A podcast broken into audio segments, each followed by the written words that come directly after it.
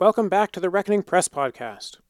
This week we have for you a beautifully wistful performance by Sophia Eilis Singson of When Teens Turned into Trees by Sigrid Marianne Gallegos.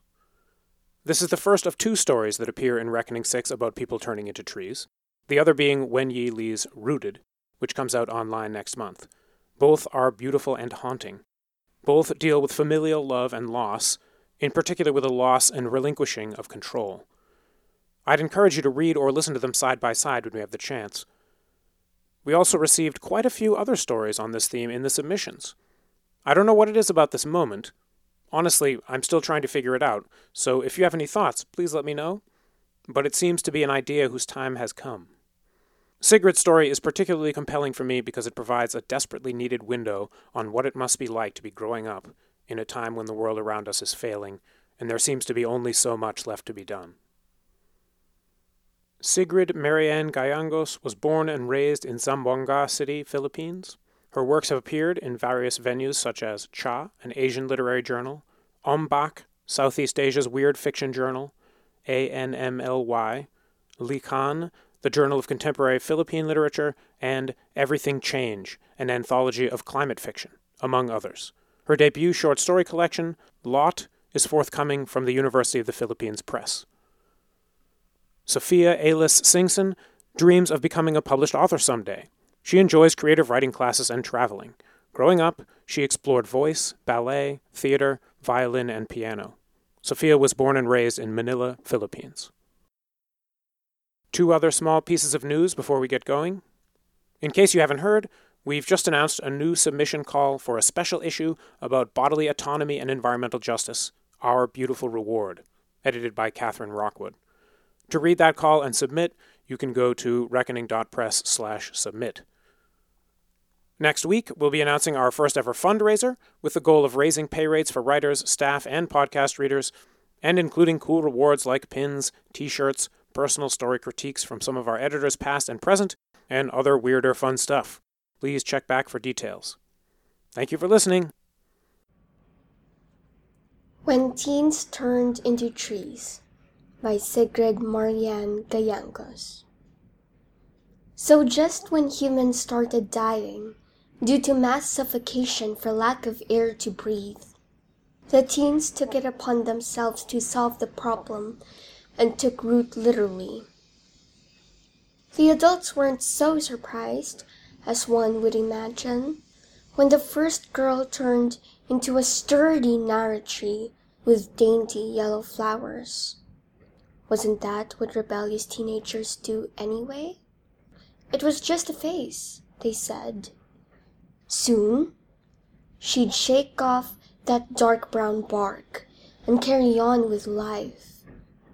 When another teen, a boy this time, turned into a banaba tree with delicate purple pink flowers, they believed it was more or less the same thing. It started with the teens stubbornly standing their ground until their feet grew roots spreading earthwards, until their slender torsos expanded in diameter, until their hands became branchless stems extending skywards, until they started eating the sun, until the wind gushed shadowy and restless among them. When they refused to return to their human forms in time for dinner, their mothers pleaded and cried in front of them. But didn't mothers often cry for their children anyway? So it was the same, I suppose. The teenage trees remained quiet, and yet their silence was alive, palpable even. My mother feared for my sister who had then just turned fifteen. When she stood on the same spot outside for minutes on end, Mamma would go hysterical and shove her back into the house. She would then obsessively scan my sister from head to toe, looking for telltale signs of transformation. Hair that resembled a lush canopy, stretch marks that started to feel like deep furrows on a trunk, a hangnail so jagged and torn it looked like lateral roots. There were none, and Mama would give a sigh of relief. The thing with teenagers turning into trees, though, was that there seemed to be no discernible pattern. First, it was that girl who never missed Sunday church services. Then, the middle boy of the seven Santos children. Then, four seniors secretly smoking a joint behind a dumpster. Then, an entire group of youth volunteers. Some boys grew into fruit bearing trees. Some girls never bore fruits. All turned into providers of shade and drinkers of rainwater. No one knew if the change had anything to do with genetics. The change came sudden, too. Maybe it was a wordless breath of wood, inhaled and nurtured within the body until it was ready to merge with the soil. Maybe the seed had been there all along. A Facebook Live post. That was how we learned my sister had turned. Our phones buzzed with the incessant vibration from consecutive notifications. We saw it Isabel planting her feet firmly on the ground, her hands reaching out to the sky, a serene smile on her face.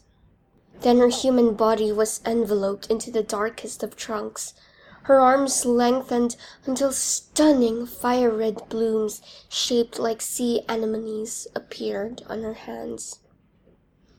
My sister had turned into a mankono tree, and, in a way, it made sense to me. Her love for the color red manifested in the flowers she carried. Her sheer stubbornness in the hard wood that required a sturdy diamond point saw just to slice through it. And, of course, she chose to plant herself just outside the city library. My mother had never missed a day dropping by the library since then. Often, she brought my sister's favorite treats with her, as if these might somehow make her change back and enjoy all humanly pleasures. All across the city, it was not uncommon to see people talking yearningly to trees, while some even took to sleeping in tents just to be beside their trees. As months passed, the trees grew in number and in strength. We watched as birds started flying into nest. We watched as what had formerly been an asphalt furnace turned into a lovely tree-lined street. And the air, it was just so, so much easier to breathe. The teens continued to change, and I knew that soon it would be my time. My friends and I, we skipped school what was the point of school anyway? If our future meant simply standing still and dancing to the wind with our leafy branches? Instead, we read about photosynthesis, pollination, and meristematic cells. We figured things would become second nature once we turned, but there was no harm in having theoretical knowledge as well. The teens had not matured into adults so a number of universities had to shut down, and the younger children were allowed to run wild. Several families had moved out of the neighborhood, thinking that the epidemic was contained in our tiny portion of the world, only to find out later on that it was all the same, except their children turned into foreign trees, like pines and willows. A year had passed, and I watched as our bustling city turned into some sort of a ghost town. Not so long ago, the parched earth was slowly puckering into shingles. Now, trees of different types towered around us, their roots sinking deep into the now fertile soil.